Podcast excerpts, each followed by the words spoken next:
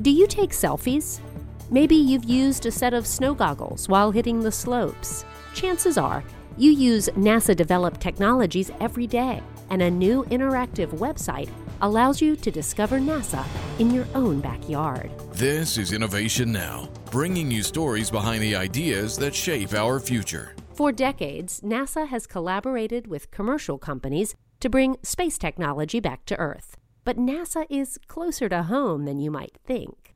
NASA Home and City, a new interactive website, showcases about 130 spin off technologies in a virtual space. Users tour rooms in a home or buildings in a city to explore commercial products that apply NASA technologies developed for space in new ways to improve life here on Earth.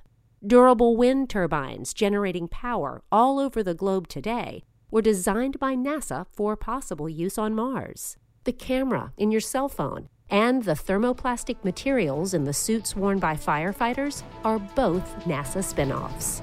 Explore the website at www.homeandcity.nasa.gov to trace space back to you.